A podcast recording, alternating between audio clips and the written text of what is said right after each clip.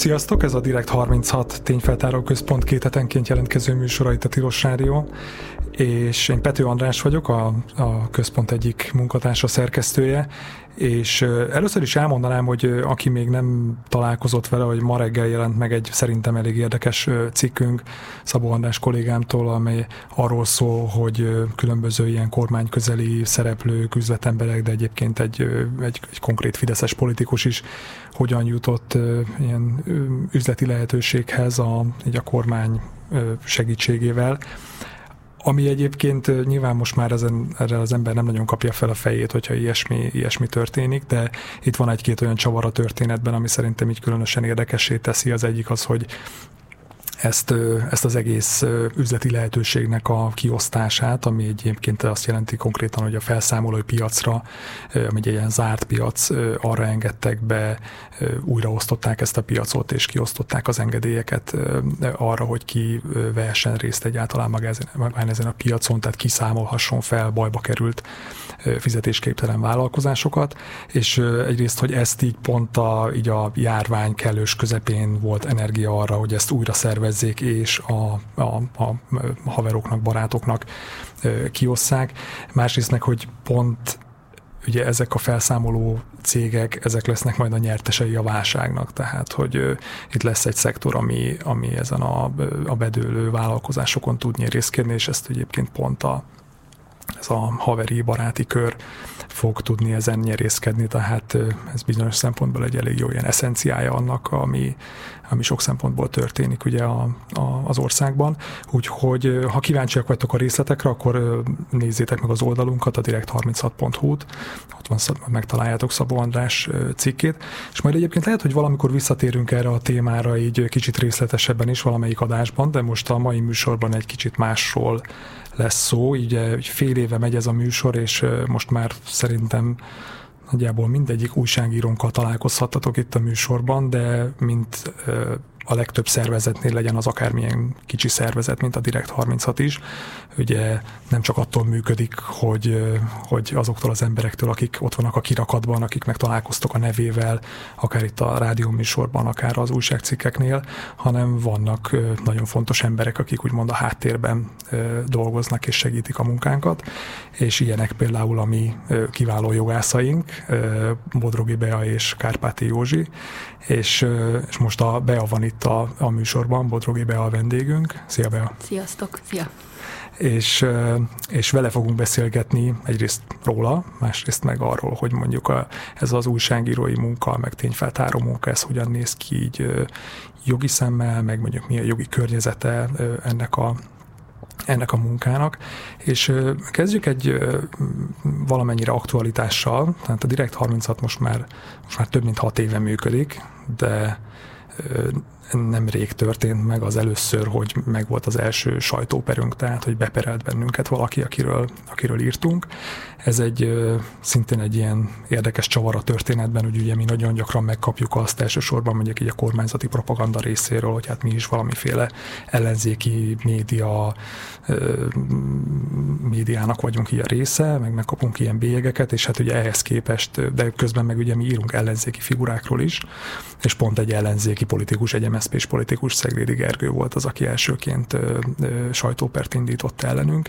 Ez egy szinte már az előbb említett Szabó Andrásnak a cikk sorozata miatt történt, aki ugye megírta, hogy Szeglédi Gergő, az MSZP-s politikus, hogyan, milyen üzletei vannak, közös üzletei különböző kormányközeli figurákkal, másrészt meg ősszel ennek a cikksorozatnak a legújabb darabja az volt, hogy megírta azt, hogy a, az EU csalás elleni hivatala, az OLAF lefolytatott egy vizsgálatot olyan projektekről, amelyekben részt vett a ö, ö, így...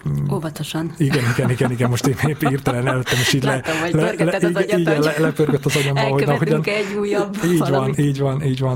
De hogy szóval az Olaf azt különböző ilyen EU által finanszírozott projekteket vizsgált, ezekben a projektekben részt vesznek különböző cégek, így kvázi beszállítóként, szolgáltatóként, és az egyik ilyen cég ö, volt a Ceglédi Gergőnek a, a vállalkozása, és az Olaf ugye azt állapította meg, hogy magában a projektben történtek szabálytalanságok, és tehát nem azt, hogy mondjuk ezt ki akkor így nyíltan nem, nem azt mondta, hogy Szeglédi Gergő követette el szabálytalanságot, hanem hogy magában ezekben az EU által finanszírozott projektekben történtek szabálytalanságok, és ugye mi ezt írtuk meg, ezt írta meg, a, ezt írta meg az András, elég világosan, de ugye ennek ellenére ugye Szeglédi Gergő indított egy, egy, egy sajtópert, aminél ugye itt az első foknál tartunk, de most akkor átadom neked, átadom neked a szót be, hogy, hogy mégis ezt te csináltad végig, ugye így jogászként, hogy hogyan zajlott ez a folyamat. Igen, és jó is, hogy mondtad, hogy, hogy az első fokon van, még nem jogerős. Mm, nyilván, hogyha felebezés történik, mi részünkről nem, mert mi első fokon ezt megnyertük, akkor még ennek lehet egy második vagy a további fordulója. Hát a sajtóper általában úgy zajlik, hogy először akit érint a cikk, és sajtópert szeretne indítani, a jogszabály azt mondja, hogy először meg kell keresni egy sajtó helyreigazítási közlemény iránt a, a sajtót, vagy az adott médiumot, és akkor még mindig van lehetőség arra, hogy, hogy eldöntse az adott médium, hogy helyreigazítást tesz, vagy nem. Ez szerintem azért jó, mert egy etikusan működő sajtó, ahogy a Direkt 30-at is működik, a, ezt mi, mi megkaptuk ezt a, ezt a közleményt, és komolyan is vettük, tehát átnéztük, megvitattuk együtt, hogy, hogy valóban tévedtünk-e, vagy valótlan állítást közölte a cikk. És akkor hát egyértelmű volt számunkra, hogy, hogy nem, és hogy érdemes beleállni, és nem helyreigazítani. És így történt az, hogy per, perré alakult ez, az, ez, a, ez a folyamat és hát kimondta tulajdonképpen azt sérelmezte Ceglédi Gergő, hogy, hogy egy olyan mondatot írt le az András a cikkben, hogy, hogy olyan projektekben vett részt ő és a cége, amiben az Olaf szabálytalanságokat talált ők úgy értelmezték, és a jogásza úgy értelmezte, hogy ez valótlanság. Itt nekünk meg azt kellett bizonyítani, hogy, hogy ez, ez fedi a valóságot, és ezt nyilván sajtóperben az a szabály, hogy mindig a, az, a, az újságírónak és a médiumnak kell bizonyítani minden állítást. Uh, és nem tudom, de gondolom, hogy már volt korábban is szó arról, hogy hogy, hogy dolgoztok, és milyen uh, alaposan dolgoztok. Uh, azt én, ha nem, akkor most elmondom. Um, hogy hát úgy... így apránként nyilván így beszélünk valamennyire módszereinkről, de, de egyrészt nem, nyilván nem szoktunk így nagyon, hogy mondjam, így dicsekedni, vagy Hát akkor szerintem, arra, hogy dolgozunk. Szerintem ez a része fontos, mert nem véletlen, és ne legyünk álszerények szerintem, vagy ne legyél te sárszerény. Az, hogy nem volt öt év alatt, vagy hat év alatt egyetlen eljárás sem, és igazából még sajtóhelyregazítási kérelem se sok futott be, néhány, de nem jellemző. Igen, jellemzően inkább előtte, tehát a cikk megjelenése előtt szokott lenni az, hogy, hogy meg, úgymond megfenyegetnek sajtóperrel, de aztán, amikor ugye a konkrét állítások, a konkrét cikk megjelenik, utána ugye ilyen nem történt, tehát igazából tényleg ugye ez volt az első.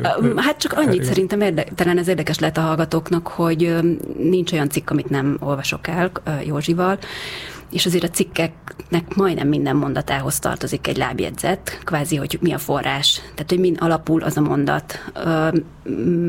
És ez, ez azért fontos, mert ez teljesen megalapozza minden állításotokat, tehát hogy utána mentek, lecsekkoljátok, és azért ez alapja is annak, hogy, hogy megelőzhetőek a, az ilyen típusú eljárások. Persze mindenki hibázik, meg lehet is hibázni, ezért is szoktam mindig komolyan venni, hogy egy ilyen sajtóhelyreigazítási közleményt nézzünk meg, és hogyha hiba van, akkor azt helyre kell igazítani, és elnézést kell kérni. Szerintem ez a funkciója, vagy az eljárásnak ez a része jól működik, mert hogyha valaki komolyan veszi a munkáját, és belátja, hogy hibázott, akkor azt elmondja és kírja, és elnézést kér az érintettektől. Így de... van, van is egyébként a Direkt 36 oldalán is van egy ilyen pontosítások, helyreigazítások menüpont, tehát volt, hogy előfordult olyanra, már volt példa, hogy mi, mi rájöttünk utólag, hogy valami pontatlanság szerepelt a cikkben, ez nagyon-nagyon bosszantó de ezt magunk, magunk javítottuk ki, meg azért mondjuk hozzátenném, hogy nem ilyen lényegi állításokról volt szó, hanem tényleg ilyen inkább ilyen apró bosszantó hibákról, ami attól függetlenül nyilván Egyébként kerülhető. szerintem nagyon sok per megelőzhető lenne, hogyha lenne egy ilyen kultúrája a, általánosságban a médiumoknál, a médiumoknak, hogy, hogy komolyan veszik a helyreigazító közleményt, és hogyha valóban tévedés van, akkor azt, azt érdemes helyreigazítani. Azért sok, sok,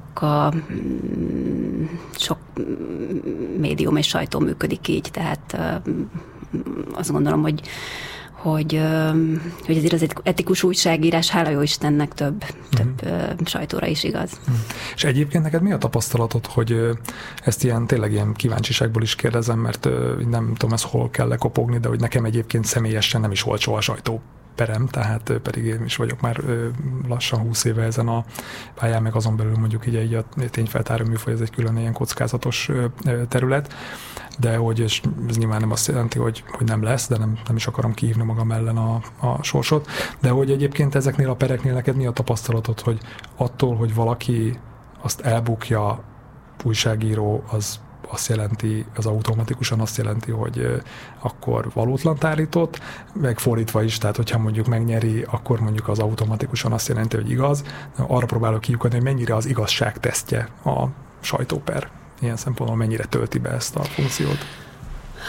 Hát szerintem nagyjából betölti azért a funkcióját. A, a, igazából azt, azt írod le, amit igazolni tudsz, vagy bizonyítani tudsz és hogyha és, hogy, és ebben nagyjából biztos vagy, és hogyha ez így van, akkor a bíróságon is meg tudod ezt tenni. Ez is egy picit naív mondat, mert ugye tudjuk, hogy nagyon sokszor olyan forrásokkal dolgoztok, akik nem vállalják a nevüket. Van olyan állítás, ami mögött, ami mögött tudjuk, hogy hogy olyan források állnak, akik még egy sajtóperben sem adják a nevüket, tehát vannak olyan helyzetek, amikor amikor mérlegelni kell az információ hitelességét, és, és, hogy, és hogy, hogy egy információ, egy forrás van, egy forrás igazolja csak azt a állítást, vagy több, ha több, akkor nyilván erősebb az az állítás, és én mindig azt szoktam javasolni, hogy, hogy érdemes akkor is beleállni és leírni, hogyha ha tudjuk, hogy nem jön el a tárgyalásra esetleg a potenciális, a, a, forrás, mert a másik fél nem tudhatja, ha, ha az igaz valóban, amit róla állítanak, akkor, akkor nagyobb a kockázata neki perelni, mert ő honnan tudja, hogy el fog-e jönni az a forrás, aki, uh-huh. aki elmondta nektek. Szóval ezt egy picit visszadobom nektek a labdát, hogy ezt illetve mindig visszaszoktam az újságíróknak dobni, hogy, hogy ezt nektek kell eldönteni és mérlegelni, ö, és hát Hát én, én azt látom, hogy azért, azért egy, egy, egy, egy bizonyíték, vagy egy forrás azért nem elég. Hogyha csak egy lenne, akkor, akkor hát az gyenge lábakon áll. De, Meg nyilván függ, talán függ attól is, hogy mondjuk mennyire, mennyire, igen, mennyire súlyos állítás. Ugye van ez a híres, ilyen, azt hiszem, ugye csillagászati területről érkező mondás, hogy ugye rendkívüli állítás az rendkívüli bizonyítékot kíván, és ugye szerintem az újságírásra ez ez abszolút igaz. Még egy ilyen gyakorlati kérdés így ezzel kapcsolatban, vagy bocs, valamit, mint hogyha mondani uh, szerettél volna. Igen, az volt még a fejem, ezt talán azért mondom, hogy, hogy hogy szerintem az is fontos, hogy milyen, sűrű, milyen rendszerességgel publikáltok és adtok ki cikket, tehát mennyi idő és figyelem van egy-egy cikknek az ellenőrzésére vagy az utána járására. De mondjuk a, a, a Direkt 36 nem átvett és nem szemlézett cikkekből dolgozik, vagy ha pedig abból dolgoztok, akkor alaposabban utána jártok, vagy írtok egy nagyobb feltárást. Uh-huh.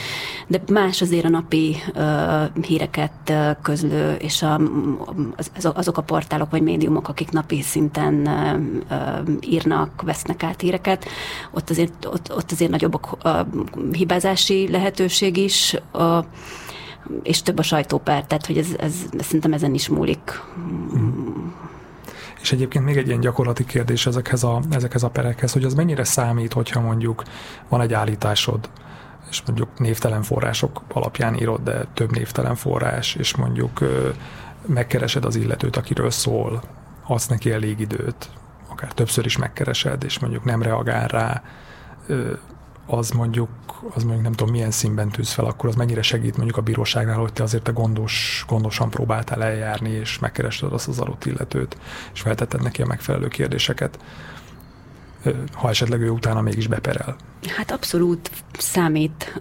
Ez nem is inkább a sajtóperekben, hanem a személyiségjogi perekben, ami csak egy rövid kitérő, hogy annyiban más a személyiségjogi per, amit szintén szoktak újságírókkal, meg médiumokkal szemben indítani, hogy nem csak azt kell igazolni a másik, tehát nem csak, nem csak azt kell tehát nem csak egy valótlanságról van szó, hanem az a valótlan tényállítás sértő is legyen a számára, ez a, ez a személyiségjogi per perben, és a személyiségjogi perben a jó hírnév sérelmének hívjuk ezeket a, eljárásokat, akkor, akkor sokkal alaposabban vizsgálja a bíróság, és jobban figyelembe veszi, hogy mennyire tartottad be az úgymond gondossági, a szakmára vonatkozó gondossági szabályokat, és ez egy alap, hogy megkerested el az érintetted, érintettet, adtál -e neki lehetőséget megszólalni, és hogy adtál el megfelelő időt. Tehát az, az nem oké, okay, hogyha uh-huh. egy percet adsz, és uh-huh. ki is tolod a cikket. Uh-huh. Szóval igen, ezek, ezek mérlegelési szempontok a, a bíróságnál. Uh-huh. Ezt jó tudni akkor, hogy a gondos, meg etikus eljárás az ilyen szempontból Ez is abszolút egy fontos mérce, ez, ez, ez latba esik uh-huh. egyébként minden egyes ilyen perben. Uh-huh.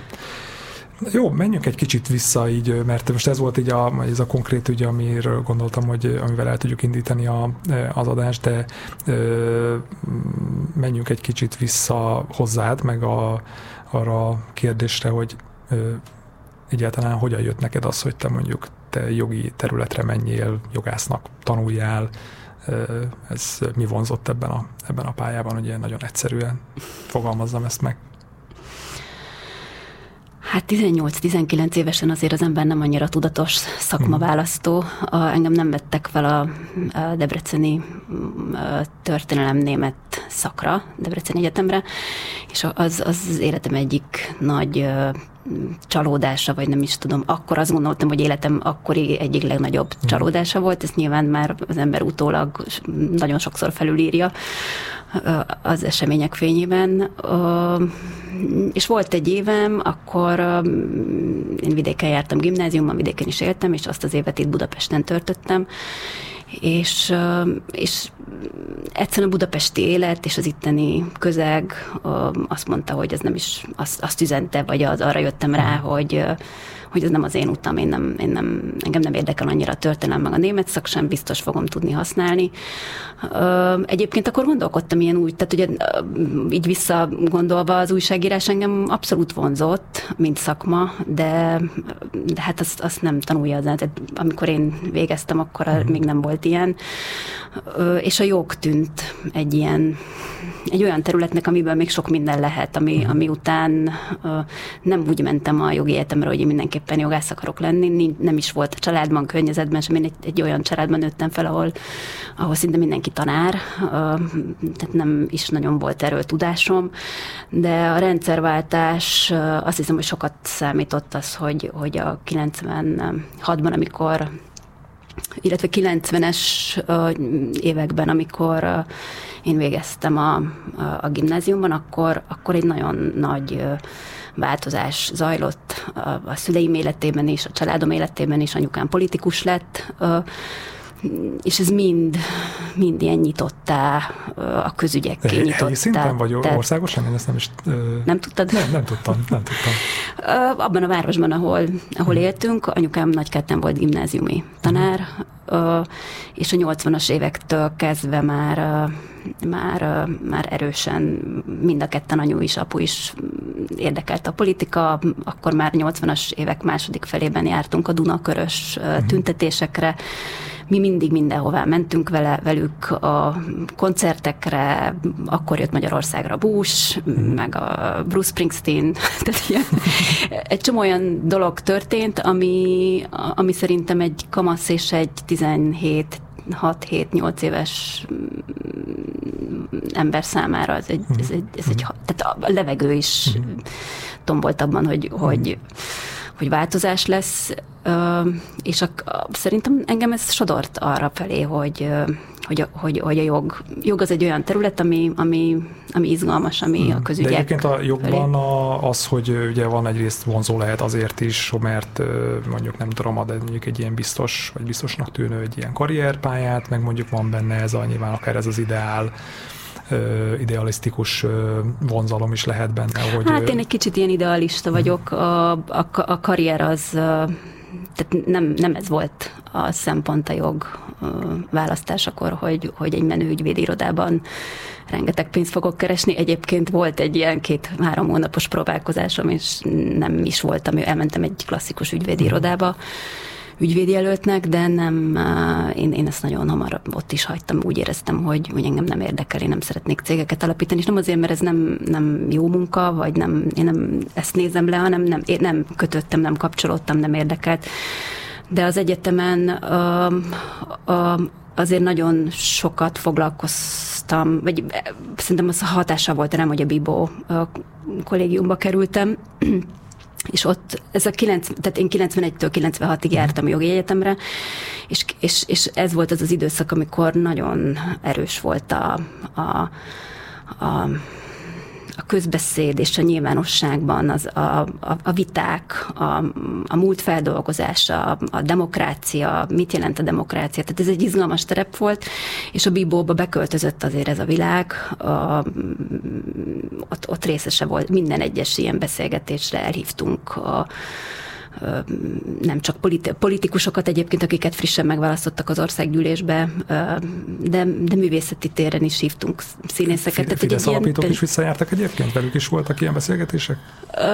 Hát akkor, amikor én egyetemista volt, vagy kollégista voltam, akkor én konkrétan Papcsák, Papcsák Ferencer is, és, még, és Szeszták Miklóssal is kollégista társam volt. Mai, így, mai említett cikknek ugye két, két szereplője. Ők nagyok voltak, én voltam a kicsi, de igen, ez egy vegyes vegyes, vegyes csapat volt. Ári Tamás Lajos, ö, teljesen más ö, nem, akkor még nyilván nem lehetett látni, hogy kiből mi lesz. Mindenki abszolút aktívan részese volt a, a kollégiumi életnek és a, a, ezeknek a beszélgetéseknek. Tehát hogy nem, ott nem lehetett tudni, hogy ki milyen pályára megy, lesz-e politikus lesz-e, vagy jogász lesz-e. És neked egyébként ez így bejött? Tehát úgy, hogy a, ez az idealisztikus vonal, tehát azt gondolod, hogy megtaláltad a jogban azt, amit, amit kerestél, vagy, vagy nem tudom, árnyalódott ez, vagy akár csalódások voltak, hogyha mondjuk így. Szerintem megtaláltam a jogban azt, ami... Én arra jöttem rá az egyetemen, meg utána is, hogy nem vagyok egy tipikus jogász, és hogy, hogy egy nagyon szűk szelete érdekel engem, ami, ami ami ilyen emberközpontú, tehát hogy olyan témát kerestem, amiben tudok kapcsolódni emberekhez is, és nem csak a joggal kell foglalkozni és azért ez nagyon adta magát, hogy az emberi jogi ö, szemináriumra kell járjak. Ö, tehát az emberi jogi terület az egy, egy tág, ö, a, a jognak egy nagyon tág.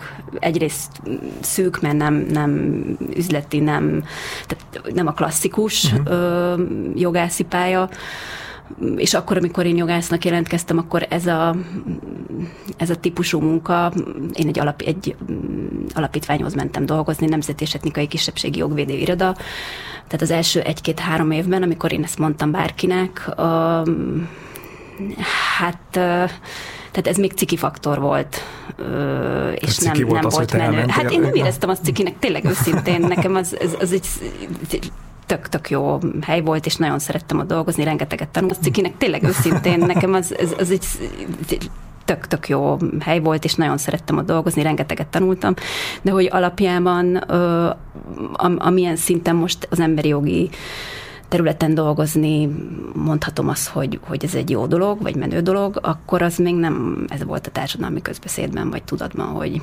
hogy ö, diszkriminációval foglalkozni, az, az, az egy jó. Uh-huh. Nekem És nem a, pénzes nyilván. Igen, igen, igen, azt gondolom. Nekem az egyik kedvenc könyvem az egy, az egy jogászkönyv, nem tudom, hogy te ismered-e, vagy hallottál erről, ez a, az a címe, hogy Just Mercy, így nem tudom, hogy magyarul megjelent, bár egyébként nemrég meg is filmesítették, egy Brian Stevenson nevű jogász írta, aki az Egyesült Államokban egy ilyen híres, szintén ilyen emberi jogi meg leginkább ugye az ő specialitása az, és a könyv is erről szól, hogy ő, ő ugye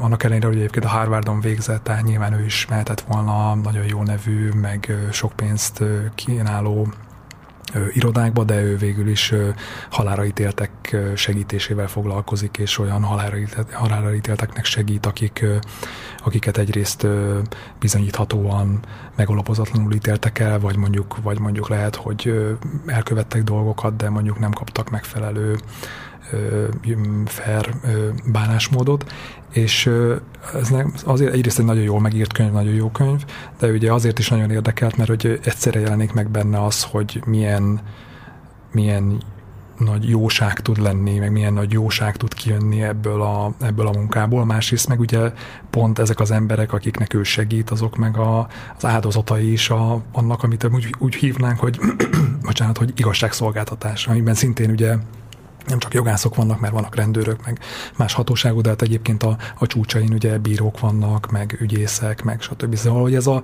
ez a kettősség, ez nem tudom, hogy ez téged mennyire foglalkoztat, vagy így a... Hát ho, foglalkoztat, és foglalkoztatott is az első tíz évben, azért nagyon sok ilyen, típ, ilyen típusú ügyeim is voltak, a, és nem szeretnék egyes szemmel se beszél, szemében beszélni, mert tényleg egy csapatban dolgoztunk, és mondjuk egy olyan ügy, amikor egy egy roma férfit ártatlanul emberülésért évekig, tehát elítéltek, és évekig ült börtönbe, akkor, akkor mondjuk ezt egy csapatban csináltuk, és, és egészen a kártalanításig, hogy ő kapjon kompenzációt, miután felmentették tehát, hogy ilyen nagy, nagy ügyekben részt vettem, vagy volt egy olyan ügyem, amikor egy roma nőt sterilizáltak, és kényszer sterilizáltak, ez a, ez a 90-es évek végén, a 2000-es évek elején volt, az első ügyem ügyvédként, első ügy, ügyem, ügyeim egyike, és minden, minden fokon elveszítettem Magyarországon, vagy elveszítettük ezt, és a, az ügy kezdetéhez képest körülbelül 6 vagy 8 évvel később nyertünk nemzetközi fórumon, uh, nyertük meg az ügyet. Tehát, hogy, hogy ez egy olyan heroikus, hosszú út, uh, és, és főleg az ügyfélnek, és főleg az érintetnek, a, a jogász pedig kíséri, vagy a, a, a mi csapatban dolgozva kísértünk, de és minden, mindegyik áldozata az egyik az igazságszolgáltatásnak, a másik pedig az egészségügyi rendszernek és a társadalmi előítéletnek. Tehát, hogy hogy a, a, a nehézsége, meg a szépsége valahogy együtt, együtt van ebben a, ezekben a sztorikban. Nekem a, ez, a, ez a romanős, ez az ügy, amiben amiben, ezt, amiben a romanőt kényszer sterilizálták, egy, éle, egy életre szóló kapcsolatom lett például kevés ügyféllel, aki, akivel ha nem is a mai napig, de, de majdnem tíz évig tartottam a kapcsolatot.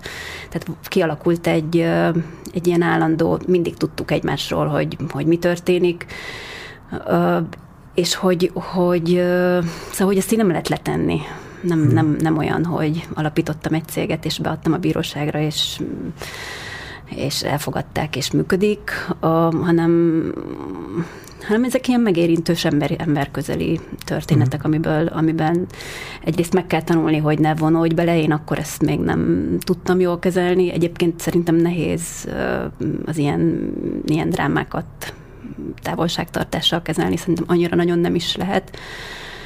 Uh, de hogy így van, igen, van benne egy kettősség, látod, mm. hogy milyen a rendszer, és látod, hogy hogy áldozata is ennek valamit tudsz benne segíteni, közben azt is látod, hogy a jog mennyire egy korlátolt és egy korlátozott része az egésznek, tehát hogy, hogy nyilván sokat lehet tenni, meg vannak olyan nagy perek, amivel rendszer szinten változtatsz meg ö, dolgokat, és ebbe jó is hinni, meg működik is sokszor, de hát azért a valóság az az, hogy, hogy ez ennél, ezek ennél sokkal komplexebbek. Tehát egy, egy kényszer sterilizáció nem csak arról szól, hogy, hogy felelősségre lehet vonni a, az orvost, hanem, hanem társadalmi előítéletről, a nők elnyomásáról, a családon belüli erőszakról. Tehát egy csomó olyan dologról szólt ez a konkrét sztori, ami, amiben én csak egy pici részét tudtam beletenni. Nem gondolom az, hogy kevés részét, de hogy tehát, hogy, hogy valahogy ezt mindig, mindig látom, vagy tudom, uh-huh. hogy, hogy azért a jog ennek egy, egy szelete, ami, amivel küzdünk, vagy amit csinálok. Egy csomó olyan dolgot mondtál egyébként, ami így ilyen nagyon ilyen paralel így az újságírással, tehát akár mondjuk az, hogy mondjuk bizonyos történetektől így az ember nehezen tudja távol tartani magát, vagy akár az, hogy, hogy, hogy ez egy kicsit ilyen tényleg ilyen apró lépések kell épülő munka, és hogy igen, néha lehet valamiféle katartikus katazishoz eljutni, vagy valamiféle ilyen szisztematikus változáshoz, de azért az ritka, meg nagyon-nagyon-nagyon-nagyon sok munka kell hozzá. Akkor beszéljünk egy kicsit arról, hogy hogyan jött így a jogon belül neked az, hogy mondjuk így médiával foglalkozzál, vagy szerkesztőségekkel dolgozzál együtt. Hát 2000, konkrétan 2010, ami nagyon erősen kötődik azért a médiatörvények elfogadásához. Akkor, akkor volt az az időszak, amikor amikor a hátrányos helyzetű csoportok média ábrázolása volt az egyik témám, amiben amivel sokat foglalkoztam, érdekelt. Nyilván aki figyelte, vagy hallgatta az előző részt, ott meséltem arról, hogy hogy emberi jogi területen sokat dolgoztam, és hátrányos helyzetű csoportok képviseletét láttam el. A, és akkor ez adta magát, hogy... hogy és rájöttél, hogy most az újságírók lesznek ilyen hátrányos hogy, helyzetű igen. csoport. Egyébként igen. De nem, 2010 után jött ez a szál, csak azért húztam be, hogy a, a hátrányos helyzetű csoportok média ábrázolása, hogy, hogy ez egy külön tém, témám volt, amiben publikáltam, meg írtam, meg foglalkoztam, a még jogi eljárás szinten is és kapcsolatba kerültem a Független Média Központba, Független Média Központtal, és egyszerűen adta magát, hogy ügyvédként, ügyvédként bevonódjak média szabadságos, sajtószabadságos témákba. Tehát nem, nem tudok konkrét egy olyan pontot mondani. A Józsival, Kárpeti Józsival, akivel együtt dolgozunk a, a veletek, a Direkt 36-ban, vele egy három éves projektet csináltunk, vagy indítottunk civil média uh-huh.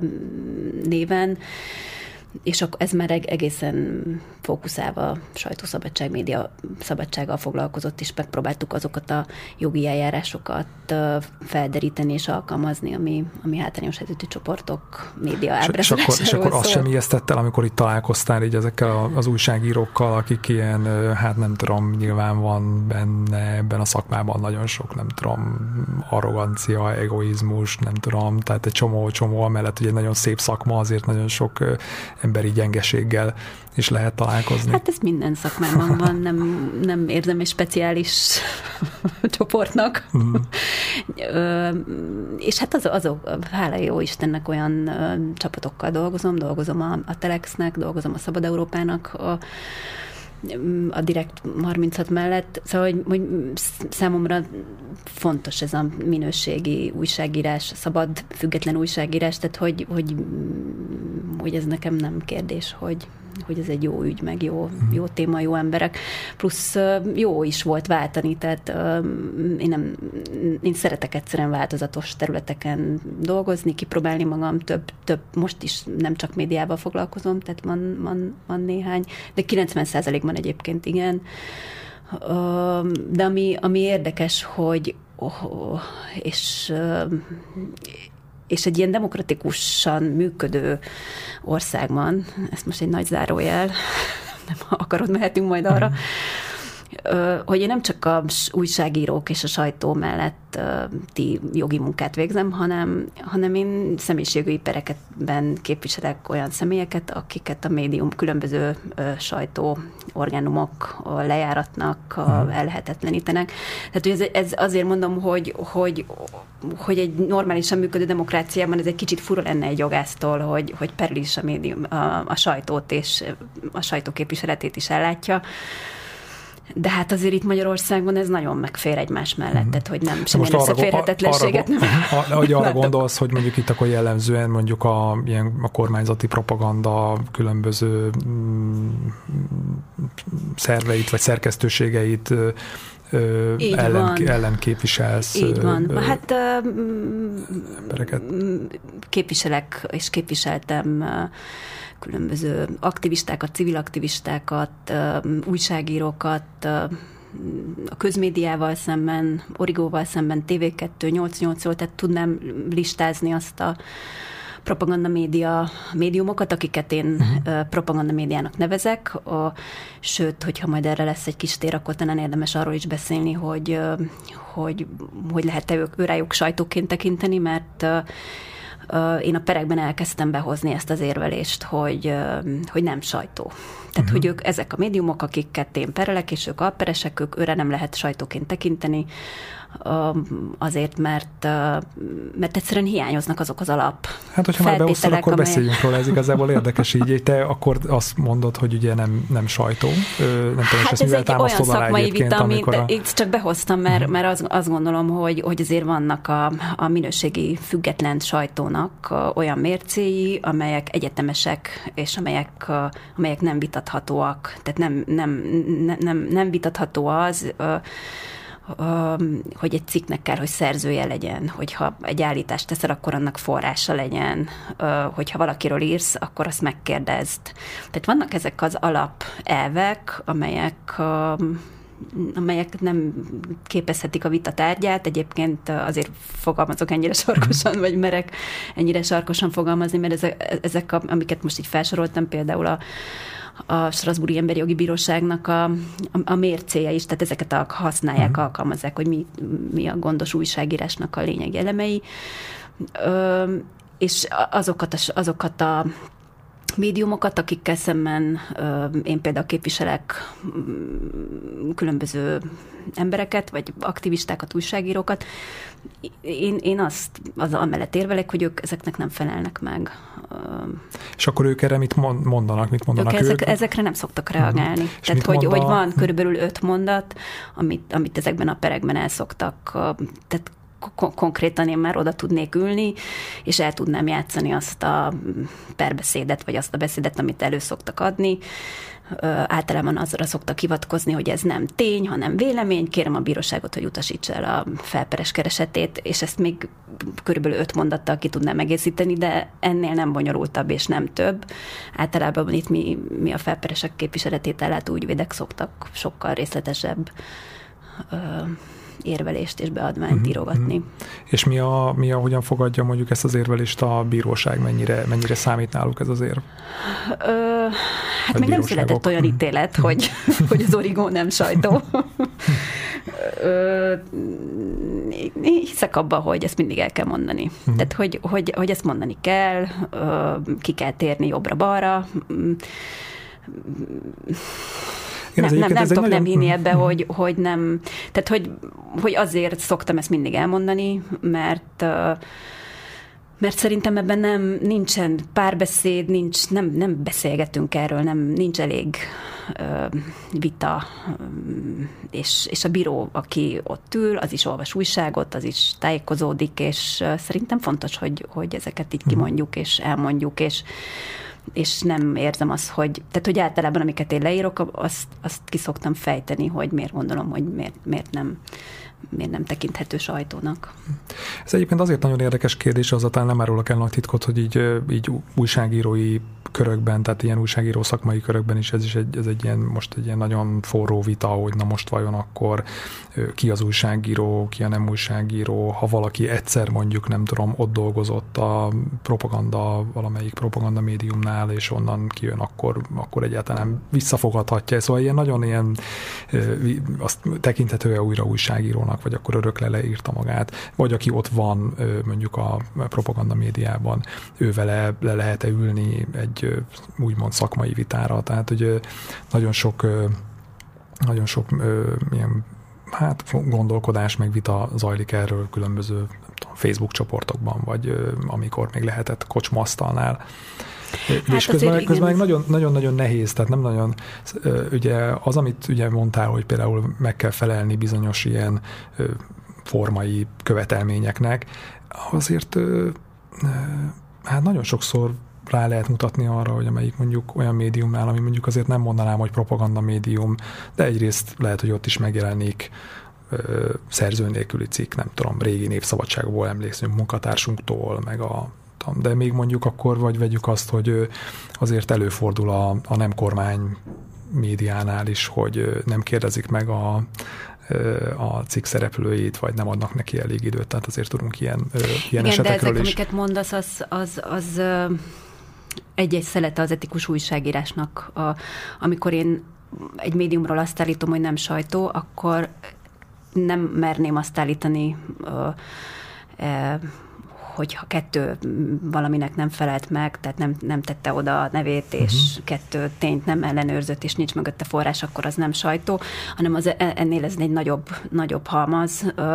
A sajtónak az alapvető funkciója, hogy, hogy ellenőrizze a hatalmat, mondjuk, hogyha itt a hír vagy a tényfeltárás újságírásról beszélünk, tehát akkor, amikor én nem sajtónak nevezem az, az Origót, a 888.hu portált, vagy a, a akár például a közmédiának a híradós szekcióját, akkor, akkor azt is, akkor, akkor emellett nem csak azt mondom, hogy ne, nincs forrás, vagy, nem, vagy valótlanságot állítanak, hanem azt, hogy, hogy a, a hatalom kiszolgáló és a hatalom a, érdekeit és a hatalom üzeneteit képviselik, manipulálnak, tehát hogy, hogy ez egy nagyobb, tágabb kategória, és nem mondanám azt minden, tehát hogy, hogy ezért ez egy súlyos állítás szerintem is.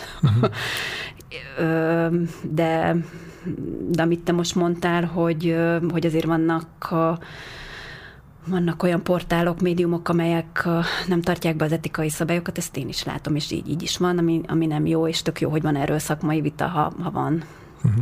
Hát egyrészt van egy ilyen kicsit ilyen összezárás is, hogy akkor inkább a, a térfelünket azt mondjuk ne kritizáljuk annyira, ami szerintem egy nem túl... Hát nem ez túl, nem jó, nem túl, szerintem. Igen, szerintem ez nem, nem túl egészséges, valószínű, de, de egyébként volt, hallgattam veled egy, egy pár évvel ezelőtti interjút, ahol, ahol beszéltél erről a, ezekről a perekről, amiket így a propaganda médiumok ellen folytattok, és hogy ott így azért mondtad, hogy azért nehéz olyan szempontból konkrét eredményt elérni, hogy sokszor hiába dönt ugye a bíróság, hogy nem tudom, közzé kell tenni a helyreigazítást, vagy bocsánatot kell kérni, vagy fizetni kell, és igazából még ezt sem hajlandók végrehajtani. Na, például tudom, ez is a sajtó, nem uh-huh. sajtó uh-huh. kritériuma, uh-huh. hogy hogy egy jogerős bírósági ítéletnek sem, ítéletet sem hajt végre. Uh-huh.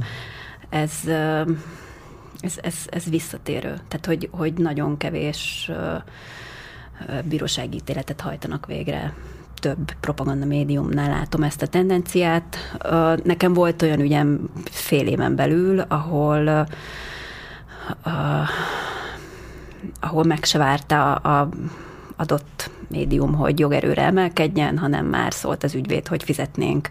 Tehát van egy, van egy büdzsé, mm. amiben átutalják a sérelem, tehát mint a katonatiszt, azt gyönyörűen kifizetik, tehát az, az, ha sérelemdíjat kérünk és megítélnek, akkor nem annak a behajtásával van probléma, hanem, hanem azzal van probléma, hogy nyilvánosságra hozzák azt, hogy hibáztak. Ilyen szempontból ez, ez, ez tényleg elkeserítő, hogy, ez, ez, ez a valós jóvátétel, mert ez lenne az igazi jóvátétel igen, azért egy érintett számára, hogy ugyanabban a Hát főleg ugye ez a pénz ugye különböző áttételeken, de valójában ugye hát adófizető, ez is a miénk, adófizetői igen, pénz, tehát közpénz. így van, igen, igen, igen. Igen, igen, igen. tehát hogy igen, egy, egy egy, egy szabad, független és egy etikus újságíró, vagy egy, egy sajtó nem, nem jutott eszébe, hogy ne, ne hajtson végre egy bírósági ítéletet. Én, én legalábbis ezt gondolom, hogy, hogyha és az mit lehet, mit lehet tenni ilyenkor? Nem tudom, bár van bármiféle ilyen kényszerítő eszköz? Vagy ilyen... Hát végrehajtást lehet uh-huh. kérni, iszonyú sok e- erőforrás és, és idő és uh, fölösleges körök uh-huh. igazából. Uh-huh. És egyébként te mit gondolsz, hogy milyen más eszközök lehetnek, akár jogi, vagy mondjuk más eszközök, hogy mondjuk a propagandával szemben hogyan lehet hatékonyan fellépni? Azért az erős kérdés. Igen, gondoltam. Hát... Ö...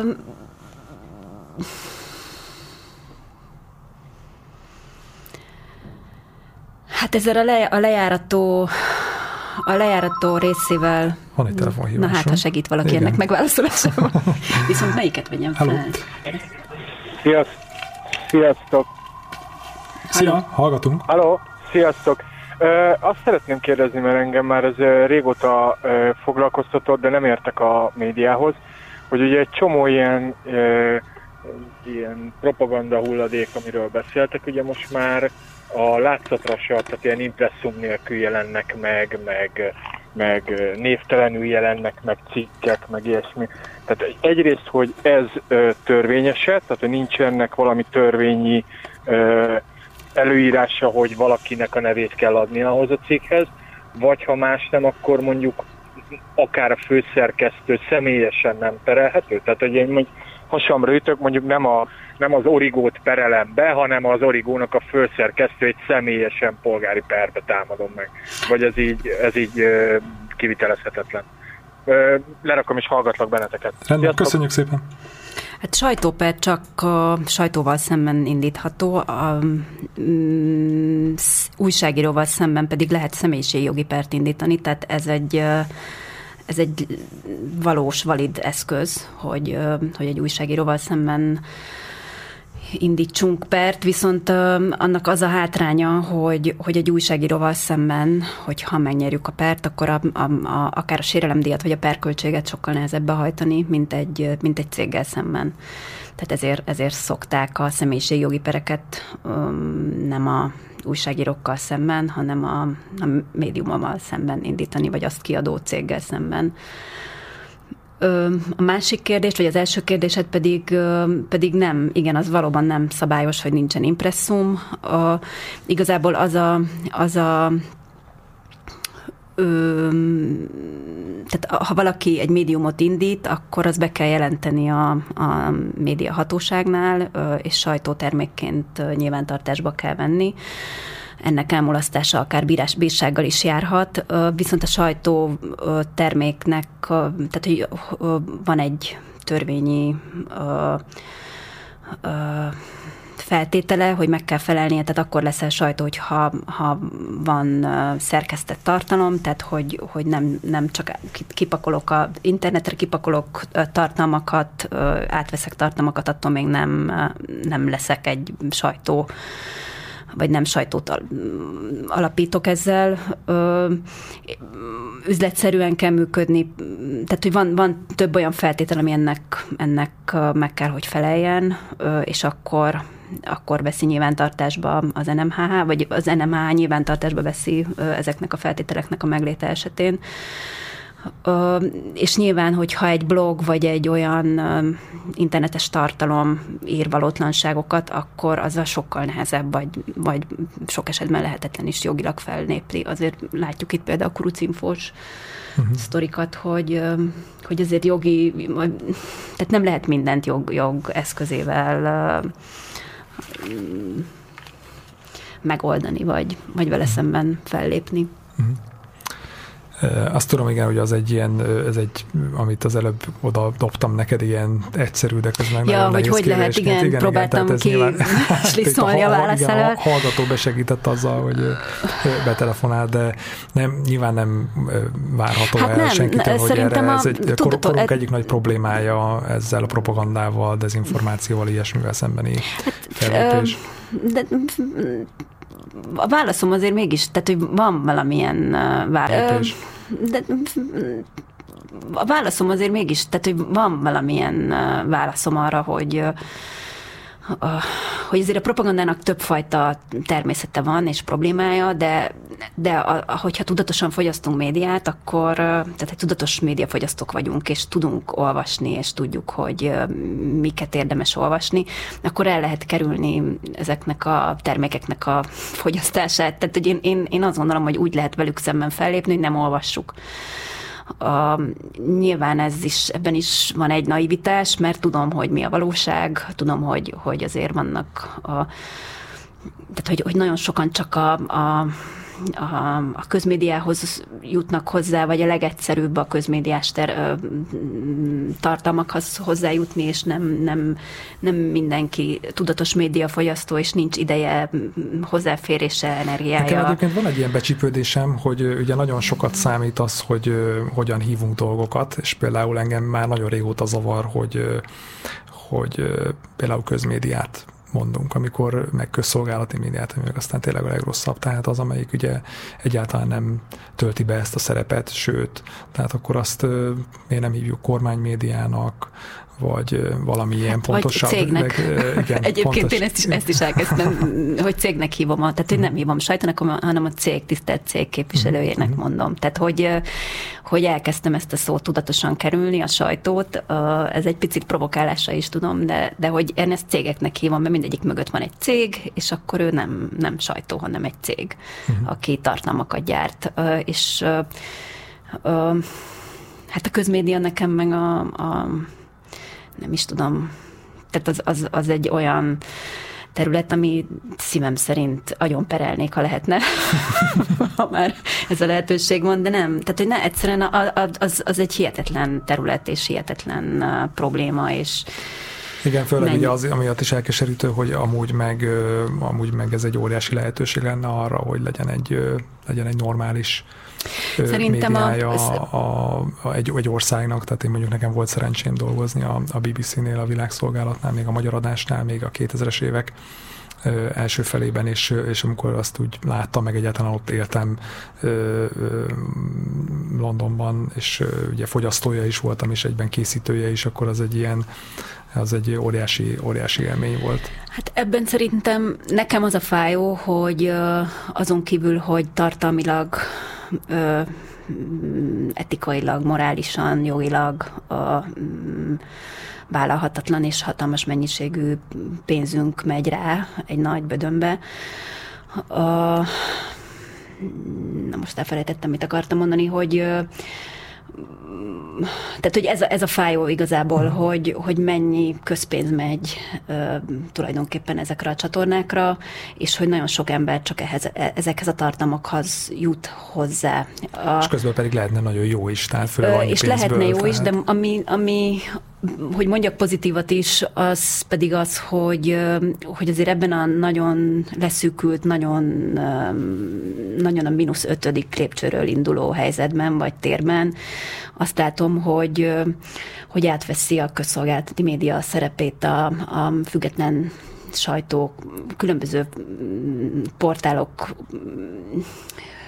megléte, újraindulása, létrejötte, a podcastok, tehát hogy, hogy azt látom, hogy egyre több olyan, olyan tartalom akár sajtó, akár nem sajtó, de hogy, hogy azért a közszolgálati funkciót kezdik többen is átvenni, és ez jó, ez, uh-huh. ez szerintem abszolút jó. Az a nem jó, hogy, hogy milyen forrásból, tehát hogy nem... Igen, kicsit néha ugye ilyen, ilyen garázsmegoldásokkal próbál, próbál, történnek ezek a próbálkozások.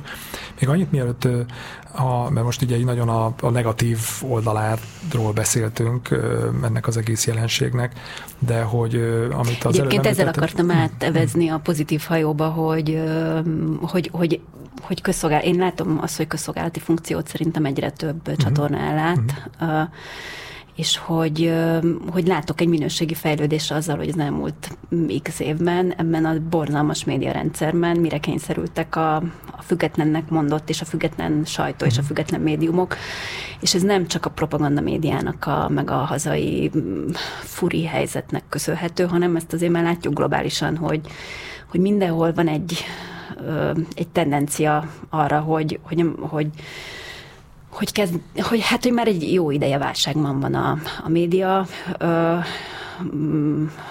a minőségi média és a nem minőségi média közötti különbséget nehéz. Tehát, hogy, tehát, hogy sok, sok olyan, olyan tendenciát látok, amit, amit azért azt gondolom, hogy nem, nem magyar sajátosság. A magyar sajátosság csak annyiban nehéz, hogy meg van spékelve ezzel a igen, ezzel rendszerrel, a, igen, igen, ezzel a tipikusan hmm. elnyomó, elnyomó a, a véleményt és a kritikát elnyomó rendszerrel.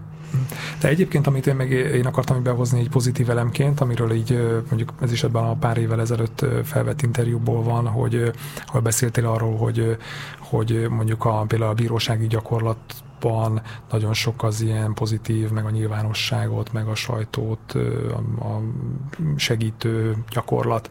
Nem tudom, hogy ezt mondjuk most így, most is így látod el, meg mondjuk, hogy mikre, mikre gondoltál, amikor erről beszéltél, tehát, hogy mi az, ami mondjuk ilyen progresszív ilyen szempontból? Hát e- erre, hogy hogy az, az igazságszolgáltatás nem látom a NER rendszerének, és hogy, hogy nagyon sok személyes tapasztalatom van, és nem, nem csak a személyes tapasztalat nyilván, hanem látom a, a többi ügyet is, vagy rálátok más ügyekre is, hogy látom a sajtó és a véleménynyilvánítás szabadság mellett való kiállást, vagy a, az európai mércének való megfelelő alkalmazását. Tehát, hogy nem, ezzel nem azt mondom, hogy kedveznek ennek vagy annak, hanem, hanem úgy nagyjából többségében, és most nem akarok negatív lenni, hogy nyilván vannak rossz mhm. példák is, meg nagyon rossz ítéletek is, meg elképesztő dolgok is, de, de azért többségében, többségében az, az, azt gondolom, hogy, hogy nincs baj. Ja, neked volt ugye több nagy nagy ügyed is, lehet így, így mondani. Volt olyan, amivel eljutottál ugye Strasbourgig, te is mondjuk ott született benne döntés volt, ami ugye a kúrián dölt el. Mikre vagy a legbüszkébb, meg mi az, ami mondjuk szerinted így a legnagyobb hatású volt, és tudom, hogy csapatban dolgoztatok itt is, meg mindent. Mindegyikben tehát, egyébként uh-huh. uh, uh, szoktam is mondani, hogy azért nem enyém a pálma, de de hát az egyik nagy ügy nyilván a kommentekért való felelősség. Az egy korábbi indexes ügy volt, azon is többen dolgoztunk. A, amit viszont behoznék, az, az is régi indexes ügy, de mindenkit érintett a sajtóban az a rendőrarcának a kitakarása. Uh, ami azért fontos ítélet egyébként, uh, és nem csak kúria volt benne, hanem rendhagyó módon két alkotmánybíróság, és azért rendhagyó, mert Elmondanád hogy, egyébként, hogy itt mi volt az alap, alapügy, vagy az alap probléma, hogy ez honnan indult? Onnan indult, hogy uh, a rendőrök elkezdtek perelni, amiatt tömegesen médiumokat, mert a hírekben nem takarták ki, amikor fotót közöltek a rendőrök, általában tüntetésekről van szó, nem takarták ki a rendőrök arcát. És a, a szabályozás pedig azt mondja, hogy képmás, ugye itt a képmáshoz való, képmás nyilvánosságra hozataláról van szó, hogy a képmás nyilvánosságra hozatalához hozzájárulást kell kérni az érintettől, és, hogy ha, és ha nem adja, akkor nem lehet a fotót közölni róla. Ez az alapprobléma, és és a másik probléma az, hogy tömeges, úgymond ilyen bizniszperek indultak, konkrétan bizniszperek indultak, azért mondom ezt, mert ügyvédirodák álltak rá a mhm. rendőrök nevében való perlését. Meg volt már ennek a díja, 100, 200, 300 ezer forintot lehetett lehúzni egy-egy fotóér. Ennek egyébként így az eredetében volt bármi, játszott bármi szerepet így a 2006-os események, amikor ugye... Szerintem nem. Nem, nem, nem, nem, nem. nem. Ugye a rendőrök szerepe az ugye különösen érdekes, érdekes volt, de akkor ezek szerint nem. Nem, nem, nem ehhez kötődik. Azért nagyon sok olyan sajtóhír van, amikor, amikor egy közhatalmat gyakorló rendőrt helyzetben egy, egy újságíró vagy egy fotós lefényképez, és hogyha erről az adott témáról tudósít, ahogy általában történni szokott, akkor akkor ezt nyilvánosságra lehet hozni. Tehát a mi álláspontunk, meg a sajtószabadság értelmezése az, hogy, hogy egy közhatalmat gyakorló munkája közben bemutatható, az arca is bemutatható.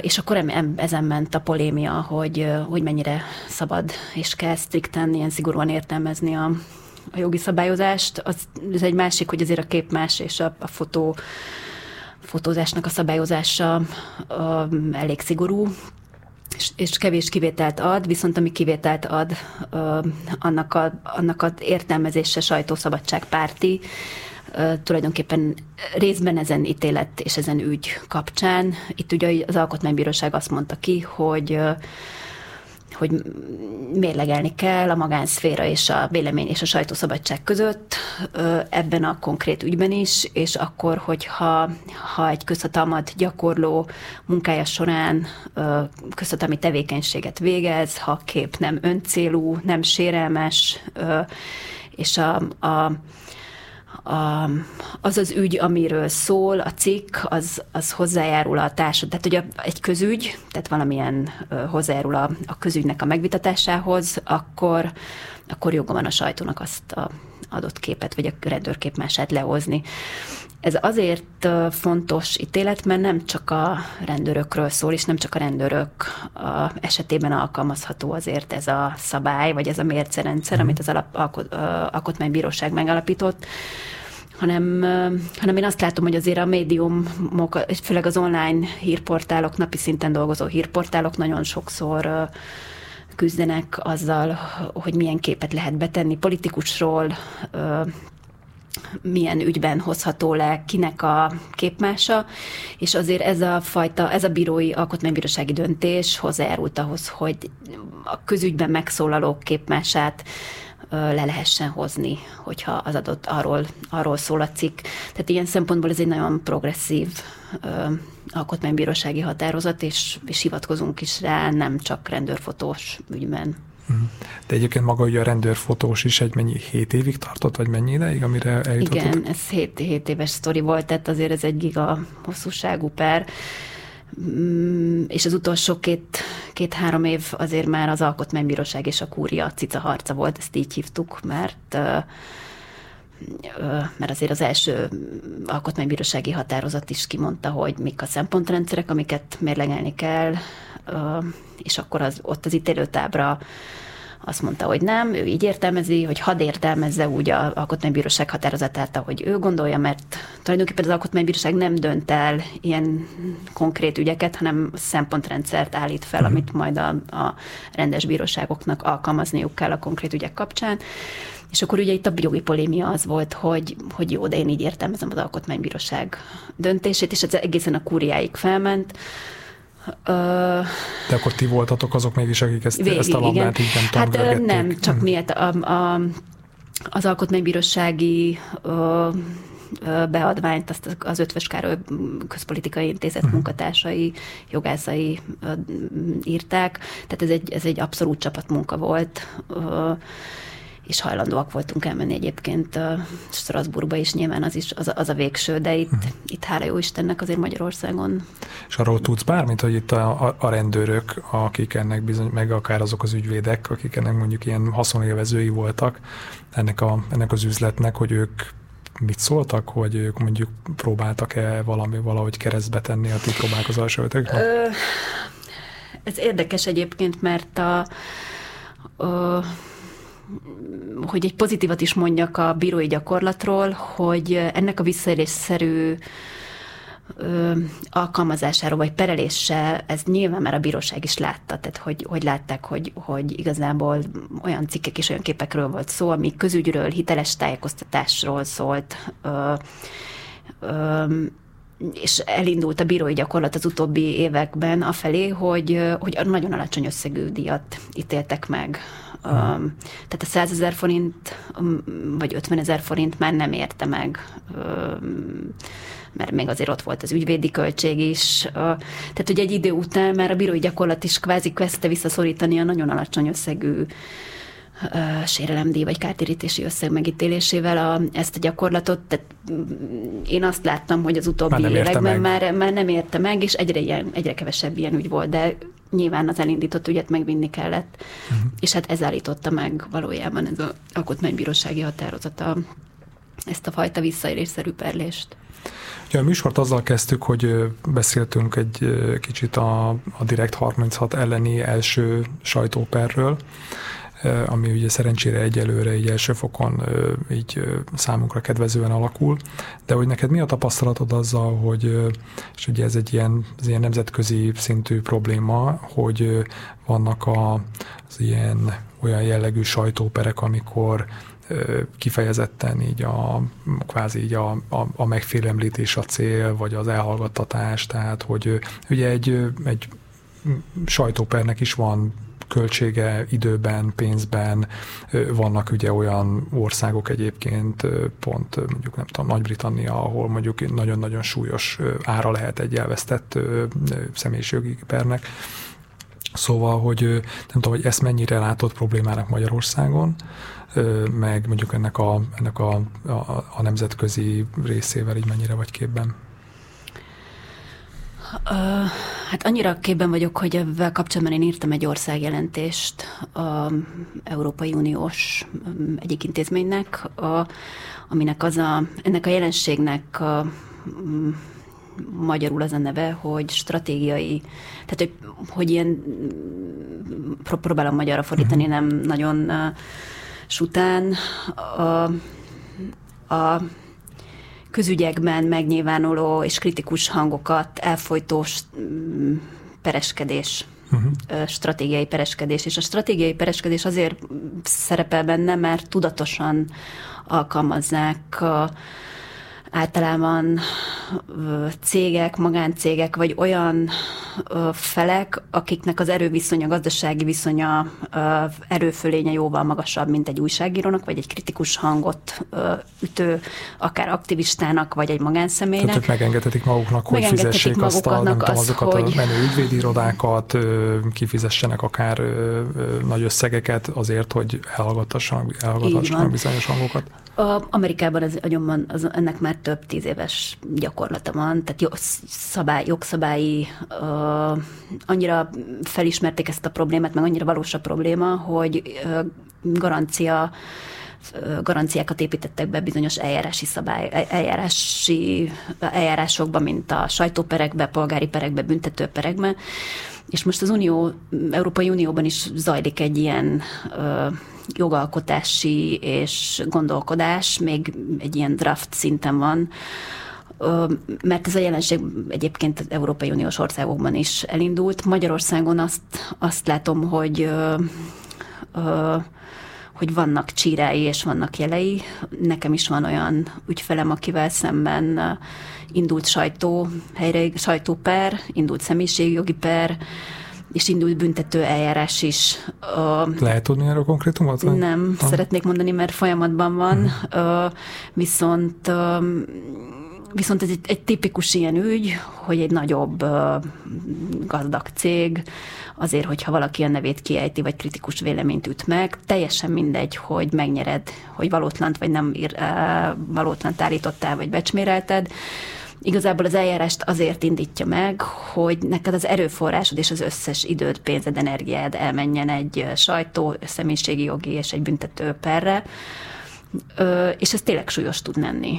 Ö, ami másik, amit szintén látok, hogy ez a GDPR, ez az adatvédelmi rendelet, ami agyrém, egyébként mindenki agyrém, szerintem, hogyha ez bárki kérti, akkor vagy bárki meghallja, akkor mindenkinek van valamilyen köze, de, de én azt látom, hogy az újságírók és a sajtót ez például abszolút fenyegeti. Igen, ugye erre most sajnos nem tudunk belemenni, mert lassan egy az időnk végére járul, de erre Tehát, hogy konkrét... nem is baj, mert nem, nem a szívem csücske ez a téma, de, de látom, hogy ez egy, ez egy hm. csapás irány. Még, annyi, még annyit mondjál meg, hogyha készül valamiféle EU-s szintű lépés ez ügyben, hogy az még szerinted azelőtt megszületik, hogy mondjuk Magyarországon ez elburjánzana, elburjánzana ez a probléma? Szerintem igen. Szerintem igen, akkor... ezt most komolyan veszik, és egyáltalán nem irreális beépíteni olyan, olyan garanciákat egy eljárási rendszerbe, hogy, hogy e- először egyszerűen a bírónak, vagy a nyomozóhatóságnak, vagy egy, egy eljáróhatóságnak el kell menni ABC, megnézi, hogy megfelel ennek, és hogyha látja, hogy feleslegesen perel, nyilván ennek uh-huh. több kritériuma van,